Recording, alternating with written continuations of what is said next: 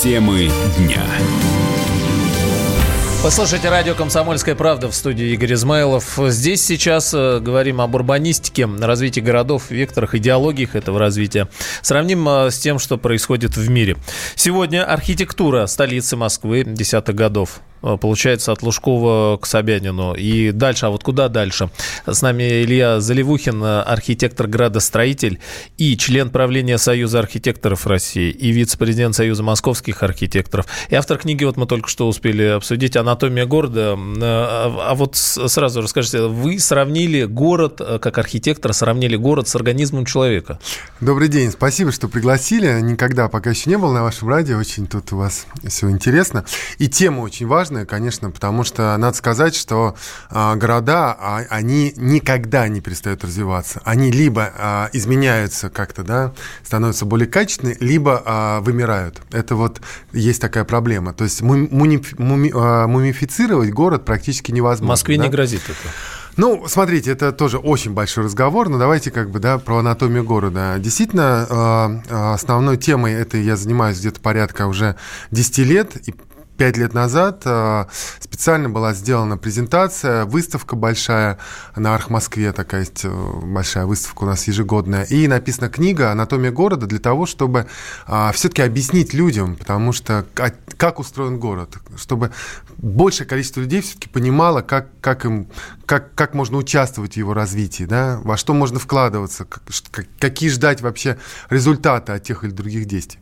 Вот. И э, это сработало, потому что ну, достаточно просто, за 10 минут можно объяснить. То есть требует, конечно, времени, но э, это очень легко себе представить. Ну, во-первых, э, если мы просто подумаем, для чего существует э, человек э, и для чего существует город.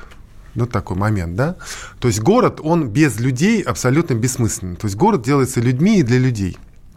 Поэтому какая бы там ни была инфраструктура, как бы город не был бы развит, если людям там э, нехорошо, если они оттуда уезжают, или их там просто, не знаю, мало, или, или наоборот слишком много, то это основная проблема. То же самое и их потребности, да, что люди э, в первую очередь, э, ну, собственно, чем они занимаются, чем они живут. Вот это и есть город. Город — это люди. Это не просто слова, это факты.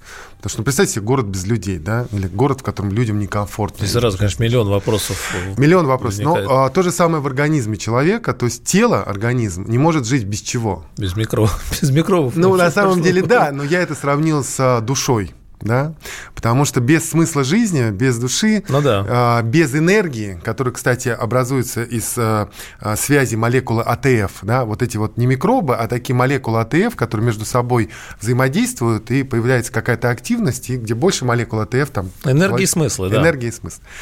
Вот, это первое, да, о чем надо вообще задумываться, разговаривая про город. Кто здесь живет, зачем живет, кто приезжает, кто уезжает, как мы будем развивать и так далее, и так далее. Второе, это абсолютно необходимая вещь а, всегда, это здоровье человека. То есть без здоровья, ну, тоже это как бы работать не будет. Это а, внутренние инженерные системы все, человеке, ну и, соответственно, в городе. То есть это полностью инженерия, климатология города, весь его а, природный каркас и а, все его инженерные коммуникации.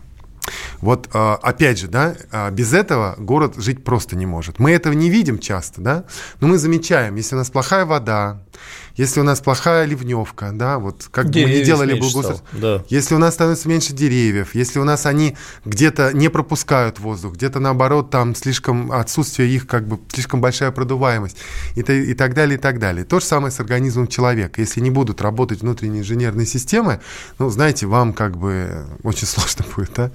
Вот, поэтому об этом надо заботиться. А, это вторая а, часть. Третья часть – это скелет а, организма, на чем, собственно, все держится. В городе это транспорт, мультимодальная транспортная система. А, я постараюсь сейчас покороче, да, чтобы мы могли дальше продолжить. Это а, транспорт, это мобильность. Тоже без этого, соответственно, ну, организм не будет существовать. Вот из всего этого вытекает три основные инфраструктуры, которые и есть город. Город – это социальная инфраструктура, город – это инженерно-экологическая инфраструктура, и город – это транспортная инфраструктура. Я сейчас, заметьте, вообще не говорю про здания, архитектуру и так далее.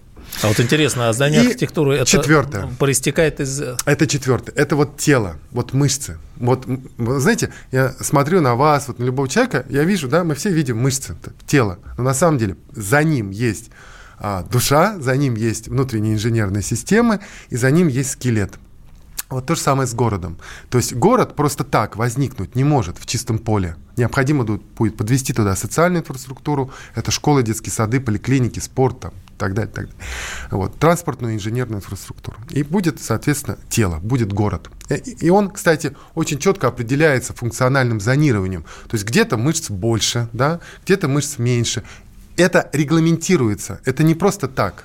Вот здесь захотели, построили многоэтажные дома в поле, а вот здесь у нас там частный сектор. Да? А вот да. Это регламентируется. Фун- это... Фундаментально тогда, ну вот я прямо сейчас задумался, угу. может быть, чуть раньше, там лет 100-200 назад, было более, была более понятна разница между там, селом в широком смысле, деревней, село угу. и городом. Угу.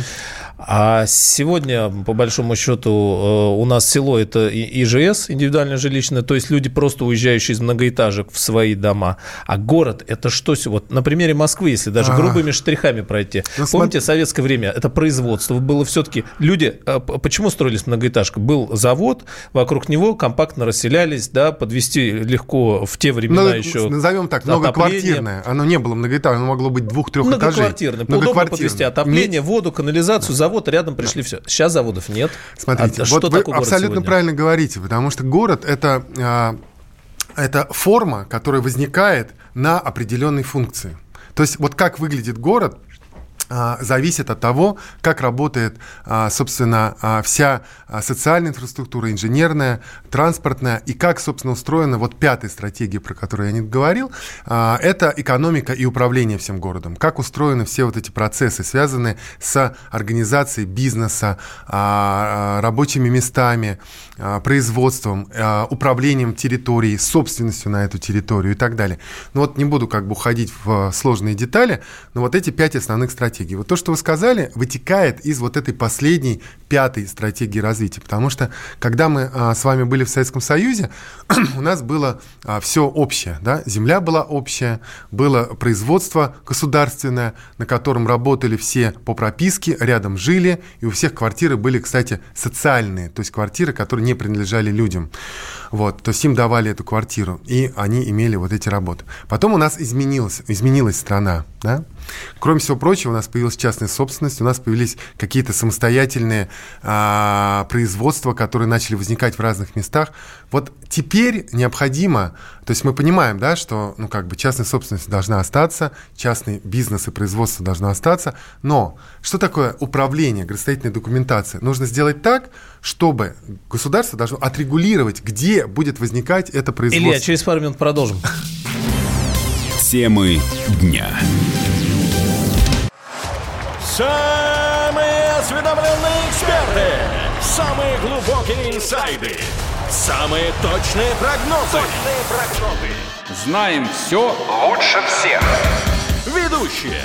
Неудержимый Мардан и прекрасная Надана Фридрихсон. Первая радиогостинная «Вечерний диван» на радио «Комсомольская правда». Два часа горячего эфира ежедневно по будням в 6 вечера по Москве.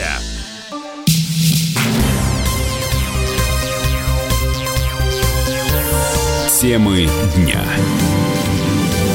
Вы слушаете радио «Комсомольская правда» в студии Игорь Измайлов. Мы говорим об архитектуре с Ильей Заливухиным, архитектором, градостроителем, а, вот, э, об урбанистике, ну и, главное, о Москве. Так вот, прям таким грубым штрихом. Москва сегодня-то про что? Москва это огромный мегаполис. Если набрать в Википедии, собственно, население Москвы, это рядом с Токио, это рядом с Мумбаи, ну то есть это за 10 миллионов человек. Это огромный мегаполис, а, крупнейший в Европе, по сути, азиатского размера абсолютно город. Вот, и ближайшие европейские города, это а, там на 40, по-моему, четвертом месте, там а, Берлин, э, где-то там Париж, э, в общем, по количеству населения. Поэтому Нет, ну сегодня что? Он Москва... столица, он э, какой-то... Это мировой город, мировой мировой мегаполис, который территориально состоит из примерно 11 таких крупных городов-миллионников. То есть, ну, представляете, 13 миллионов человек, да, плюс еще ближайшая замкаде. То есть это уже так под под 15 крупных Екатеринбургов. Здесь живет э, уже какая там ну пятая вот. часть страны. А, и это, ну, как бы это неизбежный, как бы относительно факт, конечно. То есть Москва всегда увеличилась в размерах. А если сто лет назад она была а, меньше Санкт-Петербурга до революции, на самом деле, Санкт-Петербург был примерно 2,5 миллиона человек, а Москва, как не столица, была на тот момент, по-моему, миллион восемьсот. Ну, то есть она увеличилась за сто лет э, в 10 раз. И дальше будет продолжаться Илья, давайте вот возьмем сейчас последнее десятилетие, сравним. Э, я помню, при Лужкове такая фраза была, что город э, не приспособлен совершенно для жизни. За 10 лет колоссальным образом изменилось все. Внешний вид, облик, транспорт, э, плитка, ну вообще все. Метро ремонт произвели. И вот тут коллеги-журналисты такую сделали сводочку. 8 Village изданий, 8 ключевых зданий общественных пространств, которые появились здесь в столице за десятые, как некое отражение, может быть, происходящих трансформаций. Пробежимся. Крымская набережная, высотка на Оружейном переулке, парк Заряди, который строили, про него все забыли, потом бац, он появился. Э, торговый центр Авиапарк, музей современного искусства «Гараж» в парке Горького, Лубянская площадь, бизнес-центр а, Лубянская площадь с жуткими елками на месте памятника. Ну, елки, по-моему, там временные, новогодние вы имеете. Там проблема в том, что на нее невозможно войти, на эту Лубянскую площадь, и выйти с нее. Там она же окружена как бы со всех сторон транспортным движением, но это отдельно. Круговое движение, да. Бизнес-центр Аквамарин и Хохловская площадь Яма. Давайте про, про а, авиапарк, самый большой парк, э, это послушаем, сейчас коротенько обсудим тогда. 2010-е годы стали эпохой всего самого большого. В Москве открылся самый большой каток Европы на ВДНХ, самый большой крытый парк аттракционов Европы в Нагатинской пойме и, конечно, самый большой торговый центр – авиапарк. Его площадь 390 тысяч квадратных метров. Первое место по размерам во всей Европе. Шесть этажей, 400 с лишним магазинов, кинотеатр с кучей залов. Сравнивать его можно, пожалуй, только с торговым центром Westfield в Лондоне. По площади он немного меньше, меньше, но магазинов вмещают больше. Вообще же в Европе такого не строят, по крайней мере, в черте города. Считается, что ТЦ такого масштаба убивают весь малый бизнес в округе. Маленькие пекарни, аптеки и ловчонки становятся попросту не нужны, а в Европе таким дорожат. Ну вот, э, прям много. Почему у нас это происходит? Ну, смотрите, здесь все очень просто, потому что вообще торговые центры такого большого размера, они возникли э, ну, в спальных пригородах, да, э, где люди живут в своих частных домах, там нет общественных пространств, ну, потому что какие, да, ты живешь, ну, действительно интересная среда, пригород. Вот, и ты выезжаешь на своей машине, и куда-то тебе надо приехать. Ну, не ехать, ну, ты можешь поехать в исторический центр города, а можешь поехать в как бы такую псевдо-центральность, да, там, кстати, поэтому поэтому там такие всякие улочки иногда делают, домики. Вот это все как бы э, заменяет э, какой-то центр города, общественное пространство. Ну, окей, если это огромные пригороды, э, как в Америке или даже в Европе, и если это, соответственно, вы туда приезжаете на автомобилях, есть место, где поставить машину, и вы идете туда, то это как бы работает в, этой, в этом типе застройки. У нее есть свои проблемы у, у, у вот этого э, пригорода, да, то, а, соответственно, почему это не делается в центре городов? Ну, потому что а, если вы ставите торговый центр в центре города, то да, конечно, это приносит деньги владельцу торгового центра, причем немалые, но на самом деле это а, высасывает весь частный бизнес с первых этажей и так далее. Потому что, ну, как бы, знаете, это такая, ну, как бы, ну, вещь, которая ну, невозможно противостоять. То есть вы ее поставите. Поэтому очень часто запрещают вообще в городах строить большие торговые центры. Ну и транспортная история. На МКАД, когда ну, сели все эти... На, на, на, в пригороде, там, ты еще с Новой Риги съехал, пошел в торговый центр, это понятно, да. А когда это вот у тебя стоит как бы в, в, в городской среде, Прямо на магистрали. возникает, да, люди приехали на машине и так далее. Это к вопросу зонирования. То есть нужно сделать градостроительное зонирование, сказать, вот здесь мы строим функции, можно строить. Мы же не будем строить, собственники могут строить земли вот это, эти собственники могут строить вот это, это вот это. Не потому что мы такие плохие, а потому что мы пытаемся урегулировать эту всю застройку, и всем в итоге будет от этого хорошо. Кстати, если это будет очень четко и понятно отрегулировано, инвесторы будут понимать, куда они могут вкладывать деньги, и никто не сможет их там остановить. И этот вообще проект будет заранее, мастер-план города согласован с жителями, никто не будет против, вот что вот здесь строят торговый центр, или здесь высотку, или здесь развивают частное жилье. Вот, но вернемся к торговому центру. Ну, в общем, я постарался объяснить. У нас, в принципе, все районы, а, так получилось из Советского Союза, когда строились, они были такими спальными. Поэтому, когда а, пришел вот эта вот вся история с перестройкой и диким капитализмом, начали возникать вот эти торговые центры, и, соответственно, сама типология застройки пока не поменялась. Хотя есть такие предложения все-таки, да, что нужно строить более компактно, такими кварталами с сеткой улиц, где будет возникать э, э, активные первые этажи. Москва принимала такие нормативы на федеральном уровне. И вот если территории в городе уже и развивать, кстати, вот как по программе реновации, да, вот все проекты, в которых мы тоже участвовали, они идут вот именно по этой модели, то есть с максимальным количеством а, магазинов в первых этажах. Об этом и говорит главный архитектор. И как бы Илья, с другой стороны, вот а, если взять, сравнить даже там с Лужковской эпохой и десятилетием, помимо того, что каждый из нас видит там вот метро, новые автобусы и спальные районы, как развиваются, mm-hmm. как-то центр города а, немножечко уходит из внимания, а там такое ощущение, что вот то, о чем вы говорите, идет полным ходом, потому что больших торговых центров там нет, там строятся новые очень дорогие дома за своими заборами, где живут... В Европе вы имеете? Нет, в Москве. А, в Москве, где живут очень богатые люди. Да, и, а те, кто кто победнее, а, а, сами собой и не имея возможности продолжать да. жить в дорогом Это центре. Это большая тоже проблема, именно социальная. Я и начал с того, что нужно понимать, для кого мы делаем город. Вообще, если говорить про идеальную модель, к которой мы все-таки должны стремиться, иногда говорят, ну, идеальной модели невозможно. Ну, окей, она может быть невозможна, но к ней же надо стремиться с ростом качества жизни и уровня жизни. Поэтому в центре города, конечно, не должно быть гетто для богатых, а на периферии гетто для бедных.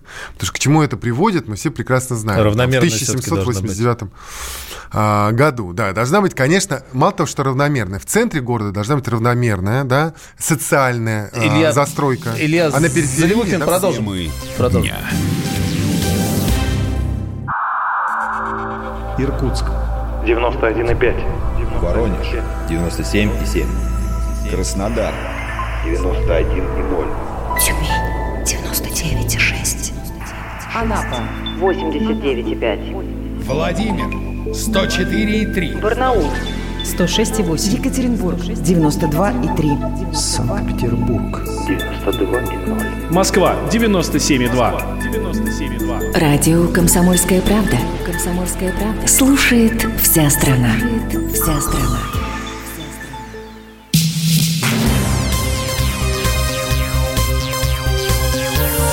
Темы дня.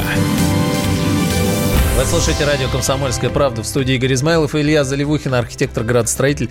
Мы, конечно, пришли к выводу, что невозможно в отведенное время, и тут даже часами можно говорить о развитии города. Вы как-то вскользь сказали, что сложнее, чем ракету спроектировать. Э, да, чем космический корабль. А это космический корабль 10 уровень сложности, а градостроительство 14 Поэтому, а, так как мы живем в городах, все вроде к этому, в этом разбираются, да, могут сказать, да, я считаю, надо сделать так, надо сделать так. Вроде да, Но ракета-то да? упадет сразу, сразу, понимаете, то есть будет сразу понятно. А в этом жить. А в городах, да, в этом жить, и это все сказывается не сразу. То есть пройдет 5-10 лет, пока все поймут, что ну, денег на новые какие-то территории не хватает, например, да. Конечно, специалисты говорили сразу, да, что нам не нужно там а, пытаться город постоянно расширять, это бессмысленно. Ну, нет.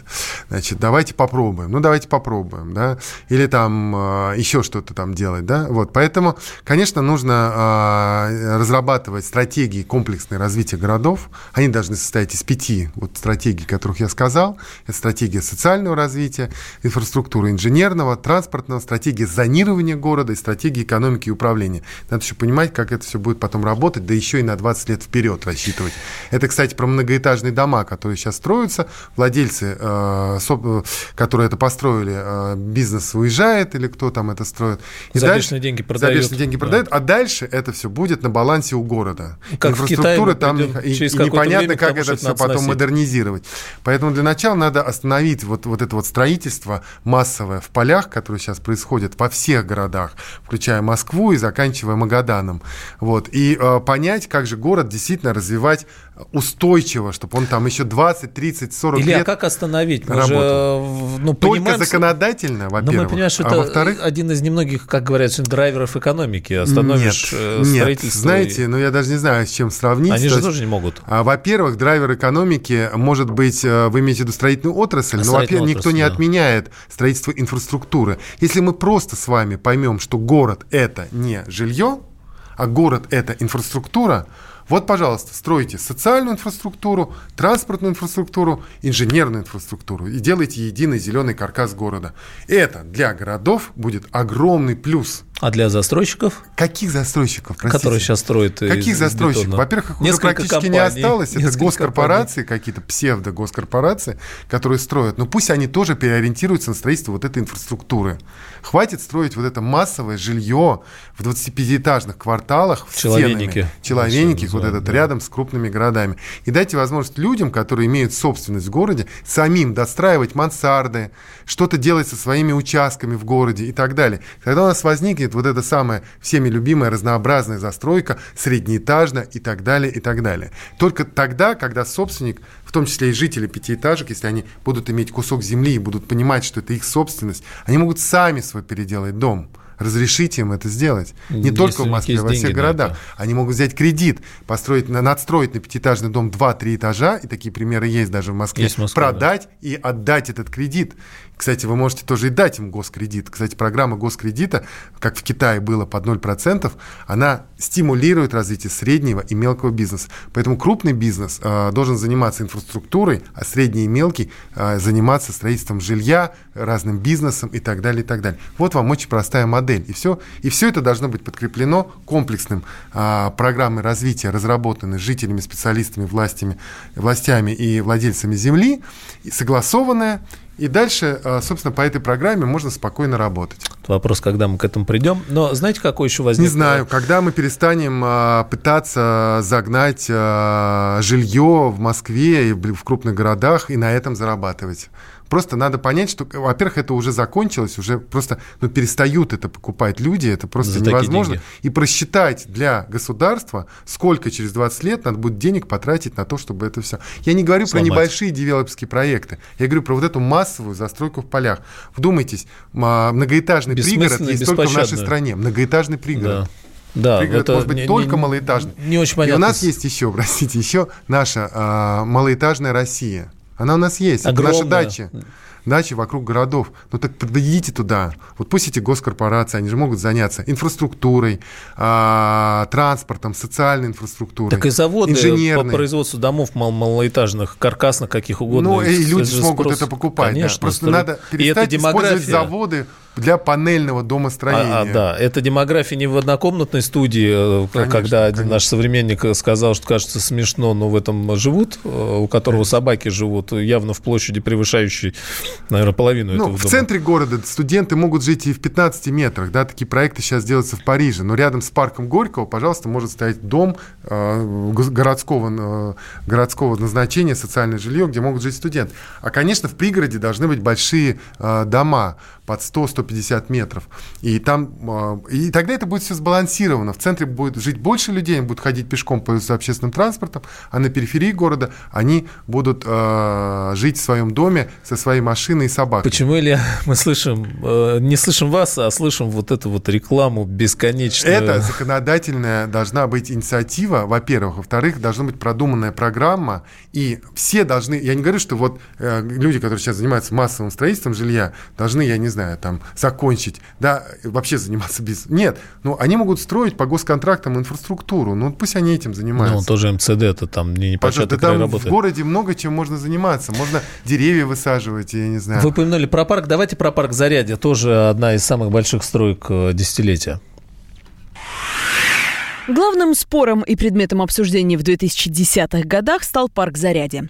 Откровенно говоря, о судьбах территории, оставшейся после сноса гостиницы «Россия», спорили еще до десятых годов. В итоге в работу взяли совместный проект нью-йоркских и московских архитекторов. Журнал «Тайм» включил парк Зарядье, единственный объект из России, в список лучших мест в мире в 2018 году. В этом же списке есть такие парки, как роща Марипоса Гроув в национальном парке в Йосемите, остров Говернерс в Нью-Йоркской бухте, а еще Эльпская филармония в Гамбурге. Это здание в стиле постмодерн на острове посреди реки. Фишка каждого из них в тонком сочетании архитектурных находок и местного ландшафта. Добавок для мужской потенции меня добила. А, вот э, про, про парк Зарядье. Время у нас, к сожалению, совсем не остается. На примере парка Зарядье так, может быть, чтобы резюмировать. Помните, была большая история о том, что там э, Европа от Лиссабона до Владивостока мы строим. И Москва, как столица там большой России, получилось сделать вот какой-то европейский город. Говорят, что он стал самым чистым в Европе. Говорят, что М- здесь Москва? транспорт, да. Что Ну, все Москва, не так плохо вроде как. Москва Как- вообще была спланирована очень хорошо, потому что это действительно э, много поколений э, людей над, над городом работало. И это, конечно, там не, не какой-то там заброшенный, многострадальный азиатский город, который нужно прям весь переделывать. Нет, но в то же время огромное количество людей, и как можно больше нужно уделять внимание именно зеленому каркасу, климату города. И здесь парк Зарядье, конечно, дает очень правильный как бы посыл, потому что такие проекты должны появляться, может быть, не такие пафосные и значимые, но Зарядье однозначно получился. И, конечно, а, такие вставки, а, ну, как бы должны быть по всему городу. Спасибо большое, Илья, что пришли. Времени, к сожалению, не осталось, а вопросов-то масса. Будем с- как-то дальше с этим разбираться. Илья Заливухин, Игорь Измайлов. Спасибо. Спасибо. Темы дня. Накал страстей на радио «Комсомольская правда». Кто прав? И главное, кто виноват? Все губернаторы и мэры сидят у телевизора с э, блокнотиком. Не дай бог, кто-то что-то сейчас Путину задаст какой-то Врачей вопрос. нет? Нет. Педагогов нет? Нет. Мы тут революционную ситуацию себе закладываем. что ли? Жги глаголом этих мразей. Извините, у нас каждую неделю какие-нибудь там задержания и посадки. Андрей и Юлия Норкины. По средам в 8 вечера. В программе «Простыми словами». Не могу ответить на этот вопрос.